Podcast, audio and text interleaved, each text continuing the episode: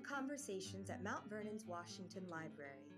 The Fred W. Smith National Library for the Study of George Washington at Mount Vernon serves as the premier resource for all who are interested in the study of George Washington and the Revolutionary and founding eras. Every year, the library hosts numerous scholars who share our dedication to generate and disseminate new knowledge about all things Washington. The library's founding director, Dr. Douglas Bradburn, has the opportunity to sit down with these scholars to explore their research, and we are so excited to share those conversations with you. Well, welcome back, everybody. This is Doug Bradburn. I'm the founding director of the Fred W. Smith National Library for the Study of George Washington. Whew, here at Mount Vernon, George Washington's estate, and I'm delighted to welcome for our conversation today Professor Edward Gray. Ed? Thanks, Doug. Very happy to be here. Well, as I recall, you were here before at the Washington Library, but only fleetingly for a workshop that we had, which was organized by Josh Piker, of the William Mary Quarterly, and Catherine Kelly of the Journal of the Early Republic to look at the state of the field of uh, the American Revolution. Yeah, this was an interesting little mini conference where uh, Josh and Kathy solicited papers from various scholars who are interested in thinking about um, what has been a long standing kind of tension in the study of the American Revolution. Um, we, we kind of have two areas of scholarship one that deals with the time of the revolution and the period preceding it, and another that tends to deal with the time of the revolution and the period preceding it yeah. or coming after. Mm and the latter tends to be represented in one journal, the Early, Early Republic, mm. the former more commonly in the other journal, uh, the, um, uh, the William and Mary Quarterly. Mm. So the purpose of the conference, I think, was to uh, see if there couldn't be ways to develop dialogues between those two sort of spheres of scholarly interest the mm. one that deals with the uh, preceding period and the one that deals with the early republic or the period that comes after the revolution. Yeah. Um, and somehow, uh, whether there was, I think the you know the the, the primary object was to uh, you know generate some kind of continuities or connections that would link what these two journals have tended to do as separate things and draw them together as a kind of common enterprise. Yeah. Yeah. Um, and the hope was that out of this conference, would come some papers that suggested ways that uh, the colonial era could be drawn together with the period of the early republic. Mm. Um, these tend to be the designations for the period before the revolution and the period after the revolution. Yeah, I, think, um, I remember it being a very creative and interesting conversation from a lot of different, uh, very good scholars from all over the map of uh, of the field right now. So. Yeah, yeah, I think it was. Although I think um, uh, or one of the virtues of it was that you know this is a pretty capacious imperative. Yeah. What do we make of the revolution? How do we connect the before to the after? Um, and the result was that we had some, you know, a rich variety of different approaches to this problem. Yeah. Some people uh, dealt with it from a historiographical perspective, meaning mm-hmm. their concern was you know, how have scholars treated these issues, and right. is there really a, a breakdown as this uh, the two journals and their kind of experience suggests, or mm-hmm. was that actually not borne out in the evidence? Um, and then we had others who wrote papers uh, that actually tried to to draw linkages between. Yeah, make the, an argument. Right. Yeah. Exactly. Yeah. Mm-hmm. So. Yeah. Uh, so, American Revolution was it radical or conservative? What's your answer? Whoa three words. It was conradical or uh, radservative. I don't know. Uh, I I um I, I, tend to teach it. Uh, I I tend to teach it as a as a conservative uh, revolution, although um, I don't really.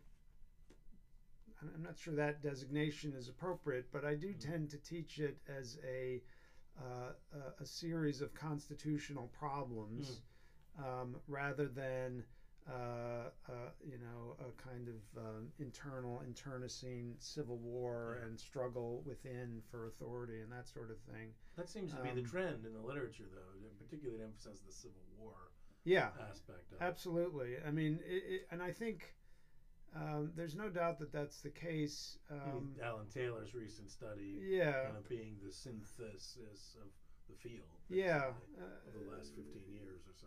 Yeah, that that's certainly true. Um, although I don't know, I think I think uh, one can point to other trends that suggest the opposite. So yes, we have a. I mean, for the last you know thirty or forty years, I think the prevailing interpretation has been uh, social discord, uh, inner conflict, civil war. Um, you know, uh, radicalism from ben- below, uh, activism from below, the the sort of uh, um, politics out of doors, as it's sometimes called, ordinary Mhm. people, you know, uh, generating revolutionary uh, uh, change. Um, that that's certainly been, I think, the dominant uh, kind of perspective on the revolution for quite some time, and, and it was very much the dominant perspective when I started studying it in the, you know, uh, mid 1980s. Um, um, And you were at Brown yeah, in graduate school. my my graduate advisor Gordon Wood was sort of one of the founders of the uh, ideological schools it's sometimes called or the neo Whig schools it's sometimes called. Um, generally uh, he wouldn't accept this argument but he's often associated with a kind of uh, intellectual interpretation of the revolution and focusing on constitutional change and and the activities of leaders and you know lawyers and that sort of thing, rather than uh, you know plebeian The people. Uh, right the people. Mhm. Um, um, um, but I think in a weird way the the the field has sort of shifted. I mean the the Yeah. sort of social upheaval aspect of the revolution, which had been so dominated, uh, so dominant for so long, um, is still there, and I think still there's you know uh, quite a bit of interest in in the bottom up history of the revolution. Um, but you see a weird thing happening these days where people writing on the American Revolution tend to be doing so from the British perspective. Um, and there's an awful lot of work that's being done and been done in the last uh, five or ten years, uh, both by Brits and by Americans who are kind of looking at it from a British perspective. Mhm. Um, and that tends to revert back to something that is more, I guess, of a conservative interpretation, or at least a, a constitutional interpretation, and Mhm. it centers on, you know, problems in Imperial Britain. Yeah, the and- empire. Exactly. Yeah. Yeah. hmm Well, so the empire is striking back right now. So where does your earlier work fit in, Ed? So you worked, uh, you worked with Gordon Wood at Brown. Mhm. Gordon uh, hasn't didn't train that many graduate students who've gone on to become professors. I mean, I know Bren, Brendan McConville comes to mind. Yourself, who Yes. uh, Paul uh, Gilje. Um, yeah. right? Um, yeah. Paul Gilje. Um, um, there's a couple of others. Uh, um, but yeah, there's there's was not too many What was of he us. like as an advisor? Did he let you do whatever the hell you wanted, or was he in your business, or? Uh, he was he was not in your business, um, and in fact, uh, I tried when I started working on my dissertation uh, to do what I thought he wanted.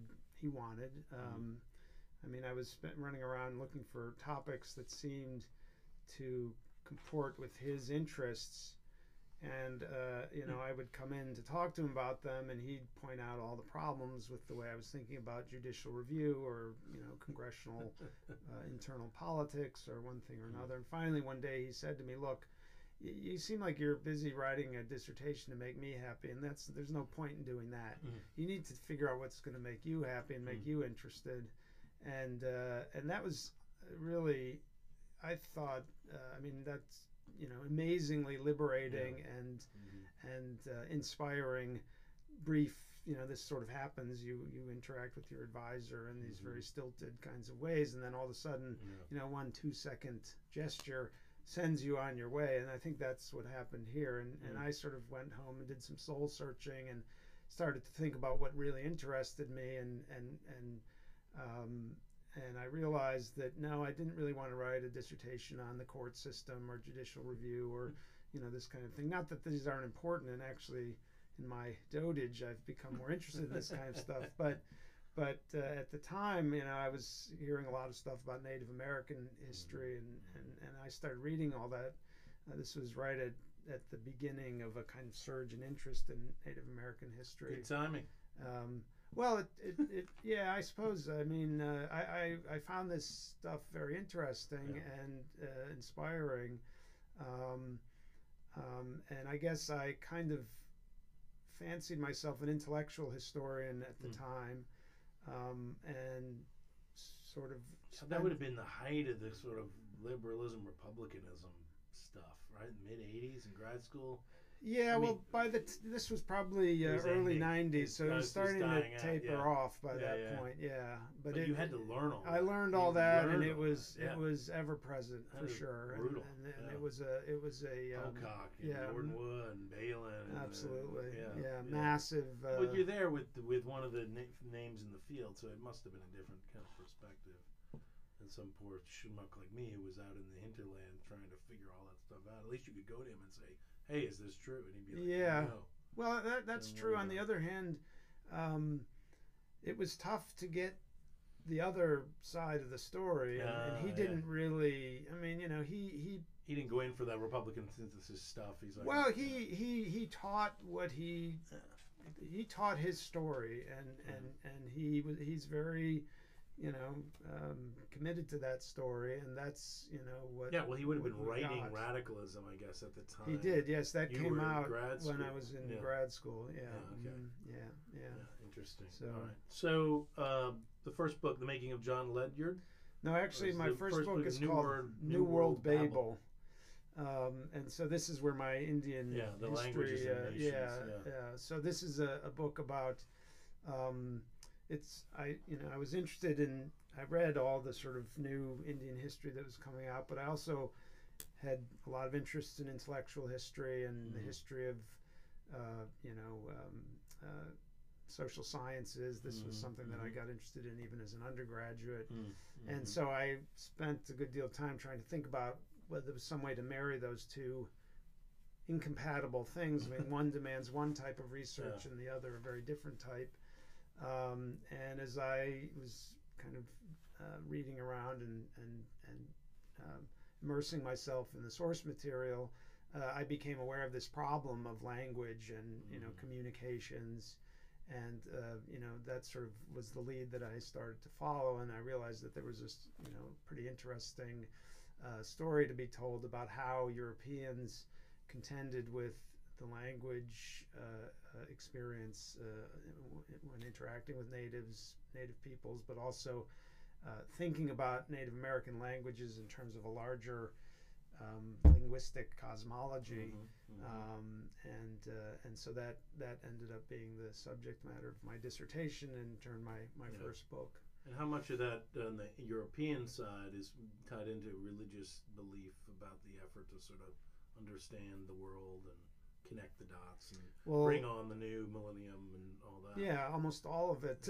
on the European side. I mean, or not all of it, but certainly the In the first half of my book. sure, yeah. Hence the Babel allusion in the title. But Mhm. yeah, the so the first part of the book, Joining the world. yeah, it, it deals you, with Book all these Daniel. missionaries uh, and, the, and, the, and the conflicting burdens. So, you know, Catholics Mm-hmm. had one set of burdens based on their kind of sense of scriptural authority, and Mm. Protestants had a very different set of burdens based on, you know, their assumptions about individuals and their relation to scripture and so on. Yeah. And and so that that's the first part of the book is how those things played themselves out in the different Catholic Protestant relations with uh, with Native Americans. the library at King's College, uh, London. I was there last November, yes, of 2016. They brought out because I'm an American. They brought out a, uh, a copy they own of the first proof of a chapter from uh, John Eliot's Mm. Bible or uh, Bible, and the proof Wow. was they're basically trying to figure out, you know, what fonts and, and how to set the type for these weird Indian, you know, Yeah. words that are set in there. So they own this one. I can't remember which chapter it is, but it's one Mm-hmm. chapter in the in the famous Bible, of which Yeah. there's not many copies now, but Yeah, it's which- really extraordinary. Yeah, it's an amazing thing. And he, he Eliot, this uh, New England printer and um, uh, uh, minister, he uh, and missionary, um, you know, he he basically uh, he this is a New England dialect of Algonquian Yeah. Right. family of languages, Massachusetts called. He uh, devised an alphabet in which to write it. He, you know, in, in consultation with some Native American tutors who taught him the language and helped him, you know, So they're different symbols the in the alphabet. They're not the ones that we know. Or? They're mostly Roman, but there are some adjustments that Yes, he had to make. Yes, I think that's the that's Yeah. probably why they had to run this proof because they're Yeah. trying to figure out what the Yeah, and a lot of weird strings of similar letters and stuff Yeah. like that to try to capture the sounds. And Mhm, yeah, mhm. yep. hmm and is that the earliest uh, English language effort to do a native uh, uh, language? Yes, it's it's the first complete translation. Is there like a Spanish? Is there an earlier? Well, there are there are some fragments that are uh, uh, you know some Spanish fragments um, in uh, Nahua, I believe. Mm, Um, mhm. But the first complete uh, uh, uh, non-European language Bible, I believe, is the Eliot Bible. Oh, okay. um, and it's both Old and New Testaments. I mean, it's the whole shebang, um, and it's I believe the first. Uh, I mean, uh, there had been a lot of work. The, the Jesuits did a good deal of this sort of stuff in uh, in New France and so on. Um, But, they didn't need Indians to read Bibles. They no, and so they didn't create an yeah. entire alphabet so that it could be Right. the, the language could be transposed onto the printed page, and that's Right. that's what Eliot did. Right. Yeah. So it was really a, a radical Mhm. uh, development, and he he thought that this. I mean, he was a millenarianist. You were talking about this, you know, and kind of second coming guy, and Yeah. caught up in a lot of this sort of stuff, and and you know saw the conversion of the natives as uh, crucial to that project. Well, so Um, for for Eliot, were the natives analogous to like the Hebrews being being converted, or was it more like this the the Babel story? The peoples of the world will be brought together in the light of God through divine scripture. Or, Um, I think it's more the latter. Uh, you know that, that this is part of a general proselytizing Mhm. instinct, but but the Puritans did there. There is that question circulating about if these are the lost people, and I honestly can't remember exactly what uh, this was now twenty years ago. Come on, but man! uh, yeah, but but um, but You that is part that of the book, you know. I know, I know. do you ever pick it up and then like, who wrote this? This is really good. I do uh, read stuff occasionally that I wrote and think, oh, that's actually pretty good. It's yeah, yeah. amazing. So, so was that your uh, expo- first exposure to the Huntington? Were you there for that project, or did that come? No, later? that. Uh, so I graduated with my PhD in 1996, and then I got the postdoc at the Huntington. I had a year of of unemployment. My wife started a PhD program in Chicago, so we moved from Rhode Island back to Chicago, where I'm from. What school did you go? Uh? University of Chicago. Who, who was your wife?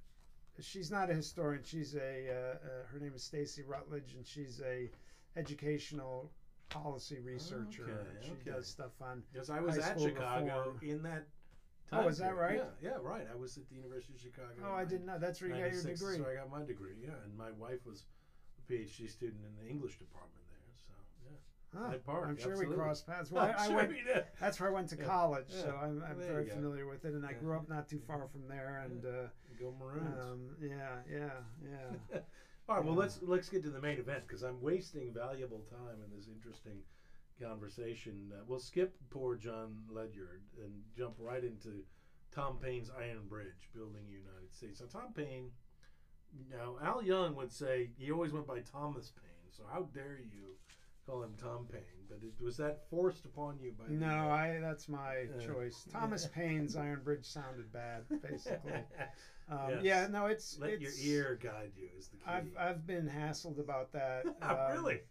Yeah, I mean, Love it. he actually often just signed. I mean, as you know, his stuff was when it was printed, when he put his name to it, especially in newspapers. If he did put his name to it, Mm. he did it as T H O S, Paine, rather than. Thomas. There you go. So you know the Yeah. abbreviated version. Thaws. Um, yeah, and and of course Paine was widely caricatured and abused. His image was, you know, Mhm. you know he was he was the most caricatured prominent political figure in early late 18th early 19th century britain um, and so i think that the shortened version tom is associated with the caricature and the derision and that sort of thing Mhm, mhm. um, but uh, you know, I, I suppose, yeah. I mean, uh, people know who Tom Paine is. That's the key. Yeah. Uh, they, they don't necessarily know who John Ledyard is. Yeah, well, that's So- why I wrote about Paine. 'cause I, I realized after writing about someone nobody ever heard of, it was it's, this, this rough sledding. I needed to Yeah. needed to up my game a Step bit. it up. Okay. Yeah. Well, so Tom, I've always I've always liked Tom Paine. I've always had a particular affinity for Paine, uh, his aggressive writing and the Revolution, both revolutions, uh, French and American. What brought you to Paine? Um, well, I teach Paine uh, both in my American Revolution class and in an undergraduate survey that I've been teaching for many years. Um, and you know, I finished this book you mentioned on John Ledyard uh, in 2006 or something like that, um, and was thinking about a new project. Um, and you know, kind of serendipitously began to read more deeply in Paine's writings Mhm. um, and sort of you know most of my teaching centers on common sense his Right. famous 1776 pamphlet Yeah. and so i decided that i'd read everything basically and the crisis papers and rights of man and age of reason and Mhm. everything else um, and in this process uh, i noticed that there was this weird hiatus in the 1780s Hmm. when he wasn't really writing very much and he seemed to be working on this iron bridge project Yeah. and so I sort of uh, started looking at the biographies and the various things written about Paine to see what the deal was with this. Um, I'm from a, I have a construction background. I guess that's Mm. probably part of it. My family was in the construction business, so I kind of am interested in this sort of thing. Yeah. Um, and you know, I, I guess I decided that the people mentioned it, the bridge, but typically as a kind of aside, and, and Yeah. so yeah. as So I Paine kind of too was in the age of enlightenment. yeah, exactly. know. Just another he hobby. He also was an a- innovator. right? But Yeah. you know, as I kind of got into this more and started reading a bit more on the bridge stuff, Yeah. You know, that's not really how he characterized it. He, Yeah. he said that this was really serious business and a kind of career path for him after Mhm. the revolution.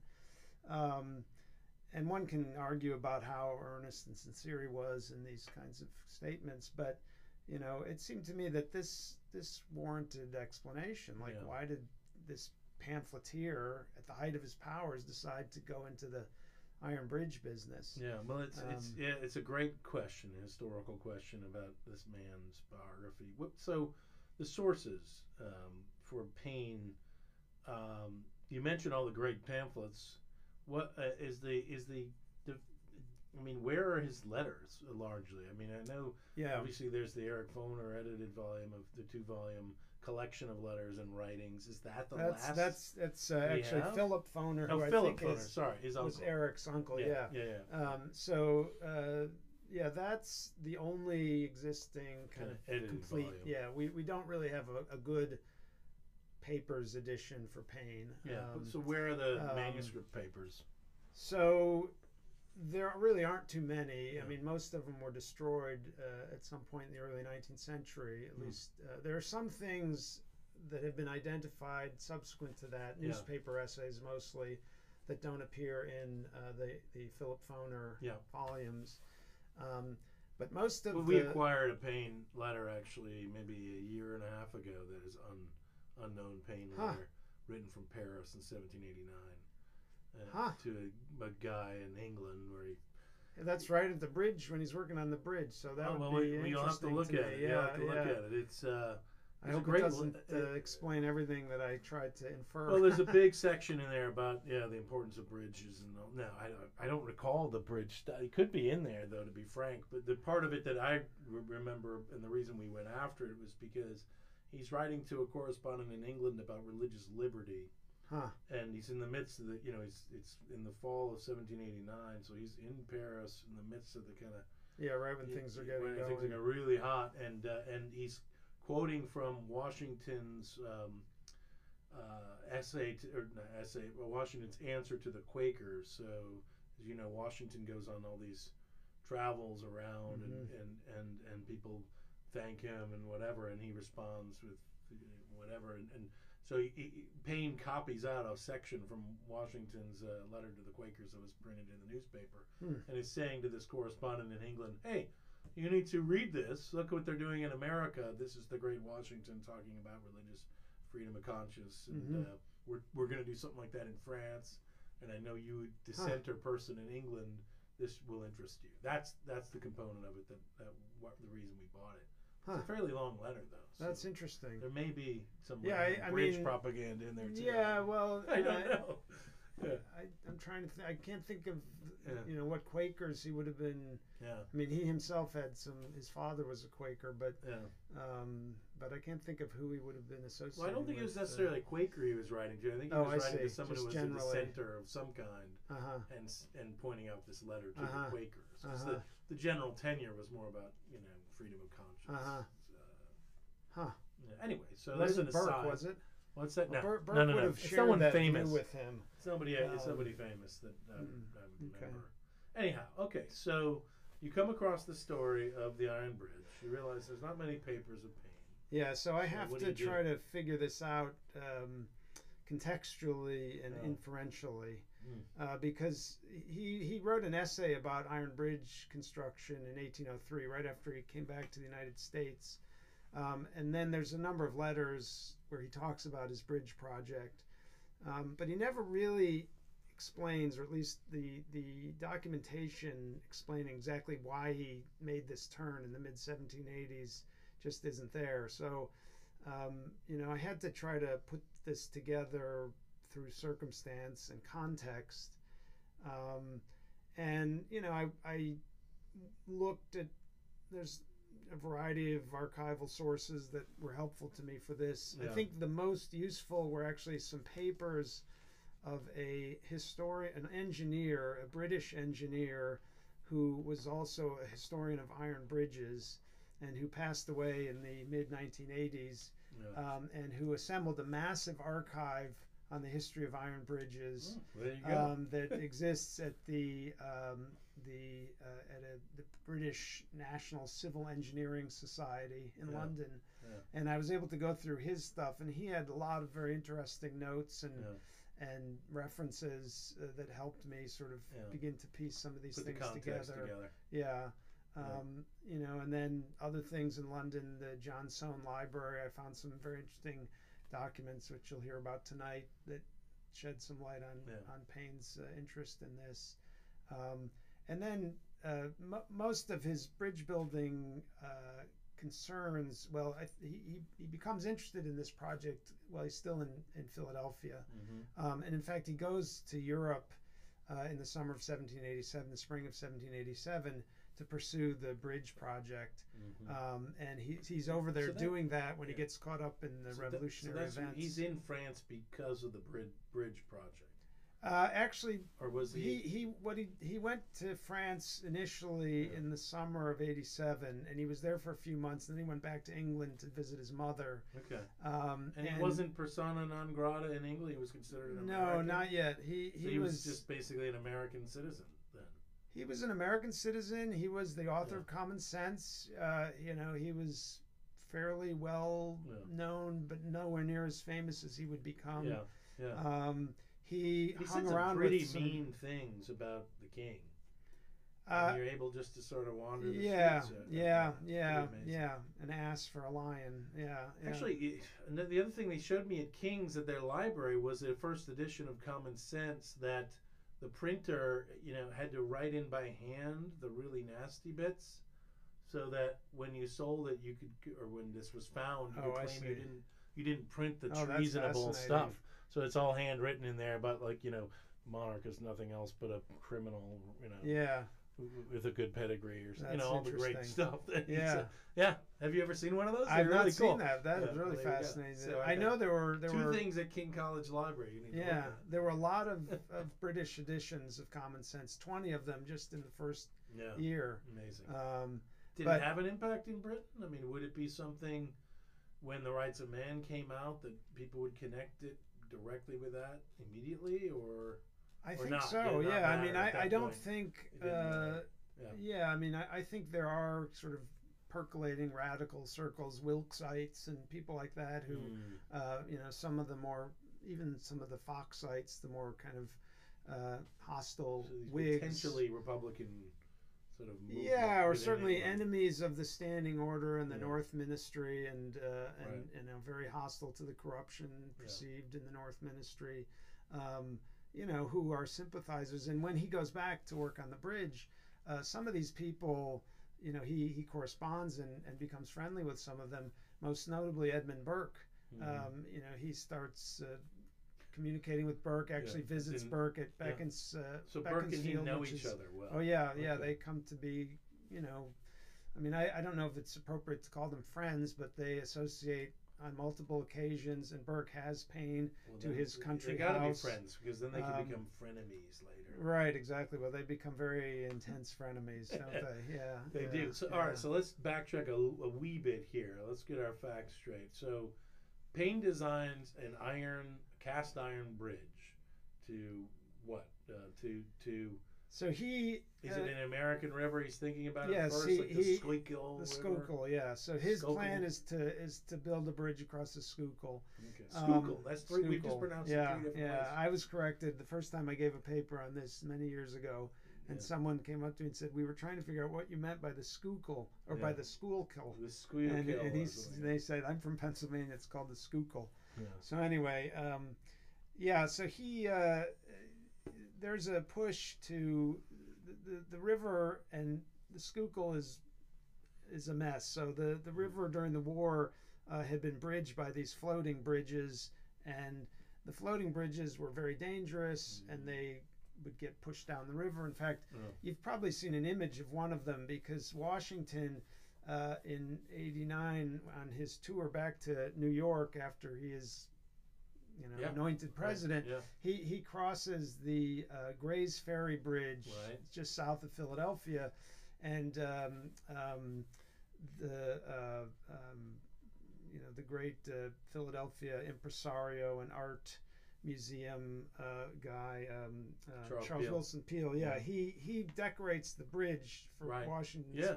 crossing, and this is a floating bridge, so it's basically a pontoon Mm. bridge across the river. Um, and these things were dangerous, and they would get swept down the river um, when there were floods, Mhm. and people would fall off of them if they undulated too much. And the proprietors of these were ferry operators, Mm-hmm. and they would go broke because it cost too much to replace the bridge, and it was a, it was a mess.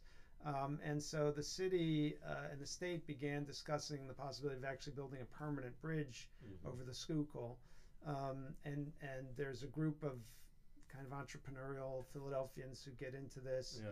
And Paine uh, is is aware of these these things, and he begins to advocate for a particular design for this Mm. uh, new bridge. Um, and uh, that's sort of how he, he gets going on this, and that's the where the idea Where does he germinates. come to the idea of uh, cast iron is the way to go? Were So there other cast iron bridges? No, there were there was only not in North one, none in none in North America. At Yeah. this time, there was only one in the world of any magnitude, and Mm. it's called Iron Bridge Yeah. uh, because it was so distinctive. Hmm. Um, it was built uh, in um, uh, in the West Midlands near a town called Coalbrookdale in, in, in Shropshire, um, and it opened in 1779. Um, so it's not it's around the time that Paine is uh, is Did he know about interested that in this. bridge? Or It's not clear to me that he did. Yeah, it was. magazine, it, it was known as a kind of wondrous thing, and it Yeah. yeah. there's commentary around in all in newspapers and stuff like that. so somebody um, probably knew about it that told Paine about it. Yeah, point, the, I think the it. the most likely connection for Paine is that he, when he started to get interested in this, he hired a recent English immigrant named John Hall. Hmm. Uh, who came from Birmingham or right around Birmingham, which is not too far from where this bridge was built. right. Um, and Hall was a mechanic, so he was a Yeah, tinkerer and yeah. a maker of things. So he would have known. So he yeah. certainly knew about it, and Mhm. he worked with Paine building prototypes for the Schuylkill River Bridge that Paine planned Hmm. How to large were the prototypes? Were they small? Uh, to scale? ten to thirteen feet to scale. Yeah, so they were big enough to walk over. Yeah. Um, you know, the, in those days, the only way you could uh, persuade anybody that your engineering idea was worth worthy was to actually build a model of it to Yeah. scale, and Yeah. and you know this was very typical of of any kind of architectural enterprise, especially if it was novel in any way. That you know Yeah. you you, make sure it didn't fall down. Right. So Somebody- you'd start with one size, and then you'd build a slightly bigger one. Um, and Paine and Hall built a wooden prototype uh, in um, 1786, uh, um, and it, it was widely praised. And David Rittenhouse and all these sort of Philadelphia uh, people uh, Mhm. spoke very highly of it. But it, Paine wasn't confident in its structural integrity, and and Paine's innovation in this whole business was the, the idea that you could build a bridge from one arch. So most bridges up to this point were a series, a, a sequential series of arches, Yeah, right. either from stone or Roman wood. Right, exactly, yeah. bridge, yeah. And these presented all kinds of problems. The biggest one is that you know if the water is rushing in the Mm. river quickly, the the Trees piers get get, undermined. yeah. It gets clogged and it floods, or the Yeah. piers get undermined and the thing collapses. Mhm. And so Paine, you know, said, well, if you're going to build a permanent bridge, you can't do it in the old world style. You have to devise some kind of new technology. Mm. And his uh, his um, uh, innovation here was to use a small segment of a large circle, as he put it. So to build a single arch that didn't have any mid-river piers. Uh, that could, you know, bridge a, a lengthy span uh, across the And the piers of the arch would be on the land, or they would. Yeah, so you'd have embank, or you'd Yeah. have, um, you know, embankment towers or, uh, Mhm. um, you know, um, Yeah. masonry structures on which the uh, s- the cast iron large- bridge. Uh, I'm making for those of you watching from home Yes. without the yes, video version. I'm making a big arch motion with my arm. yes, and then Yeah. the the arch rests on what they call abutments, Yeah. which are the uh, the, the the structure on the Yeah. on the banks that hold the arch uh, across the river. So did he win the contract uh, to build the river or Well- build the bridge in, in Pennsylvania? Nobody did. Uh, then and this sort of got tangled up in politics. Shockingly, Yeah, uh, yeah. the the state legislature was reluctant to issue a charter to a company uh, that was Mhm. going to try to be the proprietors of this new bridge. Right. Um, you know, they were fighting about this uh, uh, in the mid '80s. Um, That was the period of Pennsylvania politics came to a standstill, and it was all factionalism. And then Benjamin Franklin arrives back from Paris in 1785, becomes the president of Pennsylvania. You would think he would have gotten behind some innovative bridge design. Well, Pa- Pa- he did, and he, uh, in fact, uh, the Paine and Hall made a second prototype out of iron once they realized that the wood arch wouldn't work as well as they thought, yeah. and they displayed it in Franklin's house, and then from there they took it to the state house to display it. Um, but you know, Mm. uh, Franklin's effects were minimal. Uh, there was still an, an enormous and intense factionalism Mhm. and uh, the Western Pennsylvanians were not interested in chartering any companies that are going to serve the financial interests of the Eastern folks. Mhm. Mhm. And so uh, Paine decided that you know if he was going to get financing for this thing, they also were uh, the, the there was a legislative committee set up to evaluate bridge designs. Mm. And they said, you know, well, you've got an interesting design here, but we, we don't know anything about iron bridges, and you know, we can't really evaluate this. You need a more authoritative sort of, you know, uh, uh, uh, judgment. And so, uh, you know, Paine decided he would go to, to Europe, France, and Yeah. see if he couldn't. The French were the best bridge builders in the world at the time. So he went there to see if he couldn't get some French bridge builders, possibly the uh, Royal Academy of Science, to Yeah. to, to Sign validate. off on this yes. new design, yeah. Newfangled yeah. bridge. Yeah. Okay, so that, that he goes to Europe. He's got his design. Uh, does he have a prototype with him that he was He brings uh, yes, he him? brings an iron 13 foot prototype The with him to Europe. salesman. Yeah, exactly. whips out a Yep. And he, he he he erects it in in Paris for Mhm. the. Members of the Royal Academy of Sciences to to review. Mhm. Um, and French are the uh, best engineers in the world at that time. at that time, yeah, in and the next hundred years. probably, yeah, yeah, and they they they say, yeah, this is actually pretty Pretty pretty, cool. good, yeah. Um, but he discovers he starts going back to England, and uh, he I think it's probably through Burke that he meets Mm. some iron founders, uh, two brothers whose father started an iron foundry in Rotherham, in Yorkshire. Um, and uh, uh, these brothers decide to support Paine's bridge building and, Hmm. and partner with him. um, and they provide some of the financing for a much larger prototype that Paine builds in London, and this Hmm. one is actually 100 feet. Um, Does it actually go over a, a body no, of water? he no. They build it on a on a bowling green uh, near Paddington, Huh. um, and it's purely to display. You know, they Yeah. want to display this architectural marvel. Right. Um, and uh, in this, the, they build it in. Uh, it's finished. There's some setbacks to the construction, not surprisingly, but they ultimately finish it in September of 1790. Oh my. Um, yeah. And people pay a shilling to walk a- along the bridge and gaze out from the, you know, the top of the arch and that sort of thing. Mm. Um, and uh, So you can ascend the arch. yeah, mhm. Wow. yeah, it's it's designed to be walked on. So it's built in this you know green pasture area, Hmm. um, and and done so precisely to generate public interest Yeah. and possibly. Uh, generate more investment interest and, and that sort of thing. Is he forming Um, a company at all? I mean, what is the?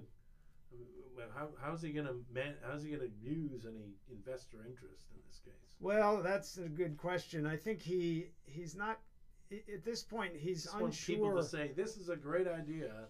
yeah, so "We I think support I think he's he's basically uh, hoping that at, at thi- by this time. So this is a Yeah. couple years after he's come to Europe. Um, his hope is to build a full scale bridge somewhere, possibly over the Thames. Um, Wow, and that's you know, Why yeah. start so- big. Like, well, yeah, they were. Yeah, there's reason that he would have hoped for this. Is that Yeah. there's terrible congestion and all kinds of problems. The Westminster Bridge, which was the newest one, by this point was damaged. The London and Bridge was falling down. We know and that was a nonstop problem. um, and so uh, Yeah. um, it, it- the big problem with the London Bridge was it it it, uh, it it was so massive in its sort of structure Yeah. and the parts that that were in the river that boats, big boats, uh, ocean going vessels couldn't get under it and and reach the center of the city and stuff. Um, so he he thought that possibly he could get a commission to design and build something on that scale. wow, Um, that would have been extraordinary. yeah, yeah, it, Yeah. it would have been. He should have Um, started with like Oxford or something. Well, I think he he, So he small. did actually. Uh, it, it it seems as though a version of this bridge. Uh, there was another. There was a kind of aristocratic gentleman who lived near the Rotherham Ironworks who took an interest in this. A man by the name of Foljambe. I don't quite know what the name. It's an odd name, but this guy uh, was very interested in what Paine was doing and and and paid him uh, for a bridge over a river. Uh, um, I want to say it's the Dan River. Mm. That's an English river that ran through his estate. Ah. Um, so there's a hundred, or there was for a time, uh, an iron bridge over that Okay. uh, river. Yeah, so th- so there Um, were bridges, Paine's bridges going up somewhere. Yes, at least that one, and then the one in Yeah, the- London. The, big, um, yeah, the big one. but yeah. the, the the the whole thing so they had some weather problems and and you know once the weather turned bad in the, in the fall he sort of had to uh, cover the bridge and wait until spring to open the display again in the meantime uh, Burke published reflections on the revolution in France yeah, um, which is uh, this uh, you know screed uh, against uh, events across the English Channel, um, and and a publication that Paine was alarmed by and deeply offended by, um, especially coming from someone who he thought was a friend and Friend basically liberty, a, a political ally. yeah. Um, and so uh, Paine decided to rebut this, and uh, he continued doing bridge-related stuff. But but uh, the rebuttal, uh, uh, which was uh, uh, his pamphlet "Rights of Man," the second part of which aroused intense government scrutiny, and ultimately he had to flee England uh, because he was going to be charged with seditious libel. Um, ended up going to France, and this this sort of put the kibosh on his architectural career, at least for the moment. Um, Okay, yeah, well, right. So, so that's when he gets caught up in this whole new revolutionary fervor.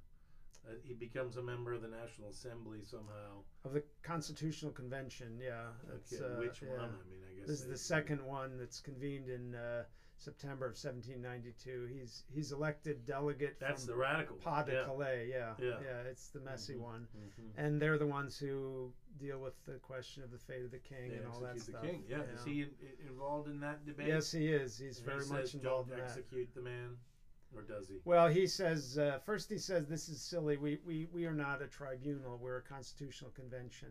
So you know, we, we, we can create the Did Constitution, he and speak then French? no, he had a translator, Mm. um, and this caused a lot of problems for him. So people would put words in his mouth, and he'd say, "I never said that," and you know, Mhm. um, yeah, he he managed to fly under the radar, even though he opposed the trial of the king, and then he opposed the execution. Um, but finally, uh, by uh, December of 1793, he got thrown into uh, Luxembourg Palace, which had been converted to a prison um, at, uh, at that point, and spent uh, most of the next year uh, there. And in England, he would have been associated with the, the, the terror.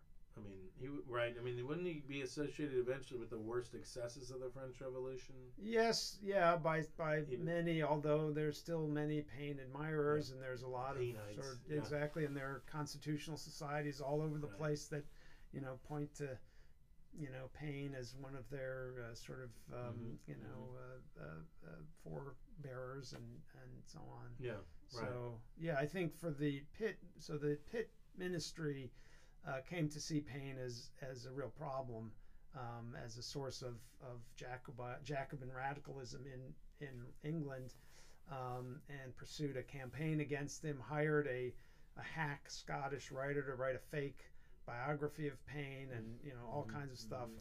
Um, and so his reputation was deeply, deeply uh, tarnished by that. Um, And the bridge projects. so the bridge project, uh, it it he, he struggled to, to to return to it, but he did actually return to it after he got out of prison. No. Um, and while he was in Paris, so he had about uh, he's he's let out of prison in um, I think uh, September of 1783. Um, sorry, 1784, and he uh, he he spends he's actually the 94.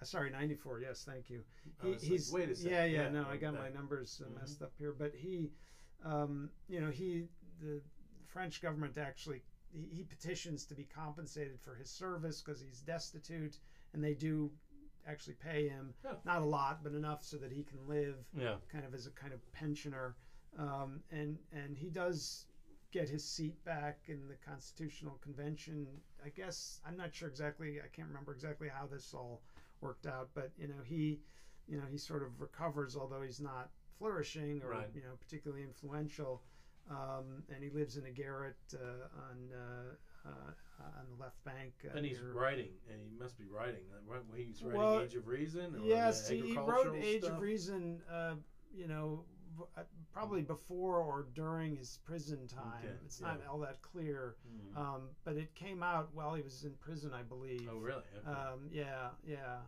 uh, or maybe immediately after. Um, and then he has the sketch on that. agriculture. His essays on agriculture as well. doesn't he? Yeah, yeah, yeah. Well, well, he wrote a. Uh, it's called. Um, Kind of Agrarian, uh, agrarian laws and stuff. Yeah, and I, I'm I'm see I'm just. Uh, but yes, he, he writes. This is sort of a third part of Rights of Man Okay. that yeah. comes out Mhm, uh, mhm. actually before Age of Reason, if I'm remembering correctly, um, in which he calls for you know redistribution, redistributive taxes and uh, taxation uh, programs that would actually provide for people who can't work, uh, you know, orphans, widows, uh, people who had served in the military, um, and so on. Um, um, so he's a very early proponent of uh, progressive uh, um, taxation policies. Um, um, but Yeah, you know, right. most of this stuff is overshadowed by two things, mainly the Age of Reason, which he Yeah. uh, attacks organized religion, That's the thing that really makes him unbearable in the United States, probably. It seems like that's one of them. The other is that he wrote this letter to George Washington that's Yeah, widely published, in mhm. which he basically attacked his personal character and said he was a perfidious and a liar. And uh, you know that that was deeply, deeply offensive, obviously, uh, to lots of Well, Americans. we're here at Mount Vernon. Um, it hurts yeah, my feelings. yeah, exactly, it. exactly, yeah, yeah. Well, he Because He Paine wanted thought- Washington to help him get out of prison. right, yeah, he thought that the administration was ignoring him, Mhm. um, and you know, After all he'd done for yeah, the cause so of independence. you know, obviously he had become by that point a lightning rod, and the Washington administration was worried that if they, you know, uh, got involved with Paine, that this association would get back to the Pitt administration, Right. and that would tarnish ongoing discussions about rejuvenating trade with uh, Great Britain and so on. Yeah.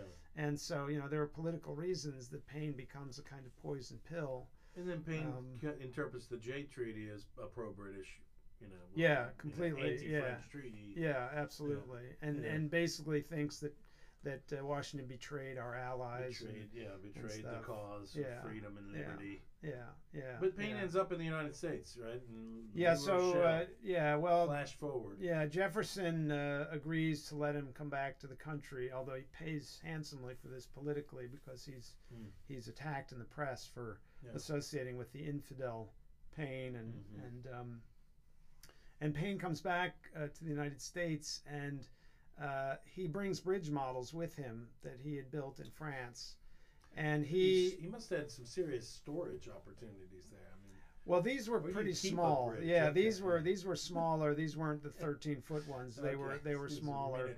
Um, yeah, but he he wanted to get Mhm. support from Congress to build to go back to work and build prototypes again. Mm, yeah. And and so he uh, convinced Jefferson to let him come to Washington City to present his models to Congress. Um, um, but uh, he thought that Jefferson was going to do this for him or help him do this. And of course, Jefferson, you know, basically didn't want to deal with it. He was happy to let him back in the country, but that was about it. Beyond that, he, he didn't really want to get involved. Yeah. And of course, Paine left in a huff and went up to Philadelphia. Did he write a nasty letter about Jefferson to anybody? Not that I'm aware of, Thank but you. but he did complain about this, and Yeah. uh, you know, um, uh, not in a quite a public way. He Well, maybe learned his of lesson. states he could have went to, right, and asked them. So he Well, went to New York. Yeah, he went to Philadelphia, Philly, but yeah. by then, you know, he, he was persona non grata there too. Yeah. Um, uh, and then most of his friends were, you know, Franklin was gone, obviously, and uh, uh, so his his circle had kind of dissipated. Yeah. Um, uh, Charles Willson Peale took the bridge models and installed them in his museum, but that was about as much attention as he could get at that Mm, point. mm. And so he retreated to his farm in New Rochelle. Um, it's interesting because if languished. if, if uh, Washington would have been one of the people really interested in this sort of thing. I mean, given Yeah. his Potomac Navigation Project and the the need for bridges and sorts of Yeah. internal improvements. yeah. Um, Well, and I think I think that's the main argument of my book, which is that you know Paine is often thought of as this outlier, kind of you know progenitor of the bomb throwing yeah, radical. yeah, Um, we don't really think of him as somebody whose radical vision ever was in any way translated into sort of concrete steps to yeah, build the yeah, modern. seen it as a visionary. polity. Yeah, well, who Yeah. said right? He's better at tearing down Yeah, than building up. That's exactly, John Adams. Yeah, yeah. Adams. So yeah, not a fan. um, and so yeah, so he, uh, yeah, I mean, I, I think that's the point. He w- Yeah. he was very much in the mainstream when it came to sort of matters of internal improvement, Mhm. um, and you know, probably to uh, an excessively idealistic degree, not surprisingly given his politics. Um, I mean, he really did think that that internal improvement. Uh, particularly in Pennsylvania, which, as you said, was so factionalized. You know, he, he thought that if you could just bridge the rivers and get people more easily to Philadelphia to do their business, that this would uh, deal with the, the, the, the, the schism that had Yeah. split the state apart. Um, Yeah, you got to combine their interests somehow, and if they're completely separated, then they'll never get together. exactly. Yeah. Yeah, Yeah. interest Yeah. being the thing that makes it all go round. right? Exactly. So. Yeah. Yeah, well, he and George Washington were peas in a pod in that regard. Yeah, I think this is you know the sort of one of the core elements of, of Mhm. the revolutionary project. You know, Yeah. is this sort of you- you've got to build the the mechanisms that allow the state to cohere and yeah, You know. and you, yeah. Internal improvements in union and chartered corporations would become the. Yeah. That would be those would be kind of a, the three-legged stool of American development. Yes, absolutely, Yeah. yeah, yeah. So was Paine ahead of his time, or just stuck in bad politics, or should he have gone to Europe? Uh, I think that um, I do you- think he, he. I think he was so he went back before the Constitutional Convention. He went to Europe.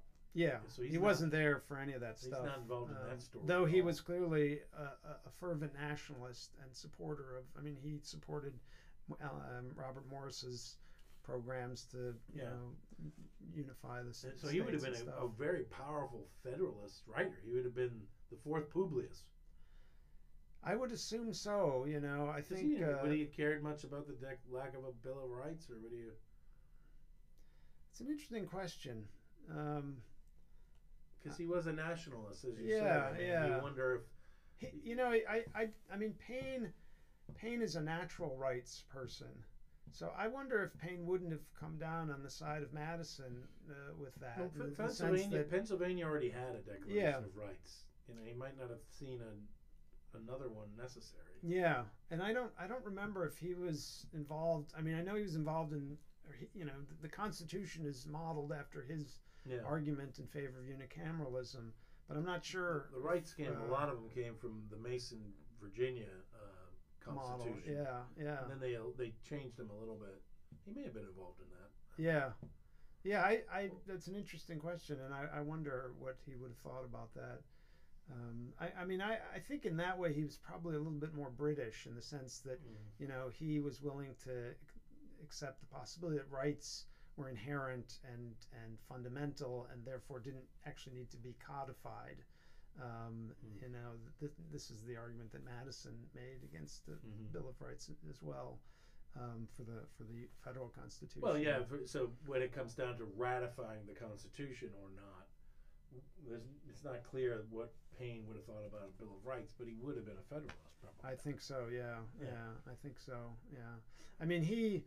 I think he got into the bridge stuff in part because of the fight in Pennsylvania over the Yeah. bank. yeah. So they're Mhm. trying to charter, or they charter this national bank, or the uh, Bank of North America, uh, and it's chartered by the state of Philadelphia and a few other states, and, and serves Congress. Um, and it's the fight over that that I think demonstrates to him how profound the division at the Susquehanna River is between Western Pennsylvania and Eastern Pennsylvania. Um, and it's right around the time that fight is going on when he's decrying Westerners who are, he thinks are basically manipulated by Baltimore merchants Mm. uh, into opposing what is something obviously uh, for the common good, this bank, Yeah. um, chartered entity. Uh, um, that he starts uh, thinking about how do we deal with this factionalism and, Mm. and thinking Mm. about his bridges and stuff. Oh, Fascinating. So uh, Paine is misinterpreted. Is that what you're saying? Um, I think somewhat. People are yeah, lazy with poor Yeah. Tom Paine. He becomes just a bomb thrower. I think so. I mean, I think he's he's you know like many of the founders, he's often thought of, uh, you know, uh, uh, outside of the context in which he lived and worked and Yeah. did his thing. Um, so yeah, I think. I mean, I hope this, you know, my book has offers some corrective and and and makes Paine interesting in ways that people hadn't really thought about him. Um, um, Well, I love the quote by Gordon Wood right on the front. Another gem from one of America's most imaginative historians. Now, that's an interesting line. You know, it's sort of like uh, he's very imaginative. You know, is that good or bad? well, I it's good. know, yeah, yeah. I, I the gem, the gem gives it away. Clearly thinks it's a great thing, but Uh, it could be a backhanded slap. it sure could. Yeah. No, I, I, I don't know. I mean, Yeah. um, It's great. um, yeah. I like this one too by Woody Holton. The uh, the the blurb. Americans want to see the nation's adolescent as a time of infinite possibility, and so did Thomas Paine. But basically, you go on to say they were wrong. I mean, that's what he's, he he says here. That isn't Yeah. that isn't would that wouldn't be my takeaway from this conversation about the book. Well, so the I haven't we haven't talked too much about the politics surrounding this, but that is an element of the story. Yeah. Um, you know, uh, The basically limits the- of revolution. Right. So they, Yeah. the, the, the Pennsylvania State Assembly can't get it together to charter a bridge company to support this project, and there's not a permanent bridge built across the Schuylkill uh, until uh, the early 19th century. It, Yeah. They they completed, I think, in 1805 is when the first permanent Schuylkill Bridge is is completed. Well, So this make is, people uh, feel better about their 20 founders, years yeah. after um, you know so you know there's a lot of good ideas here and a lot of uh, kind of arguments that would help Yeah. you know uh, strengthen the union and and and and make life safer and easier for people um, but they devolve into political factionalism and feuding. Um, and uh, you know, this I think is uh, is is what intrudes on Paine's, or one of the things that intrudes on Paine's bridge building. So, is it a book for all time then? That American democracy has always been uh, very challenging to get things done, as practical and innovative as they may be, even with a powerful advocate like a Tom Paine. I think that's. Uh, I think yeah. I mean, I think. Um, you know, uh, uh, government paralysis is not a new thing, um, and uh, you know, struggles over power and money and uh, government's role in the distribution of those things. Yeah. This is not a new matter for us, um, and you know, it's very much uh, omnipresent in Paine's world and and shapes this particular uh, enterprise. Well, congratulations on a fantastic uh, study. I haven't read it yet. I'm looking forward to it. I'm looking forward to your comments tonight, and uh, thanks for spending time with us. Thank you. It's been really fun. Everybody go out and get it. Tom Paine's Iron Bridge, Building a United States. We hope you enjoyed this week's discussion. The Washington Library looks forward to continuing these conversations about our early American history. Please visit mountvernon.org forward slash library to learn more about the library's resources and programs. And remember, Mount Vernon is open 365 days a year and looks forward to welcoming you. Thank you, and we'll see you next week.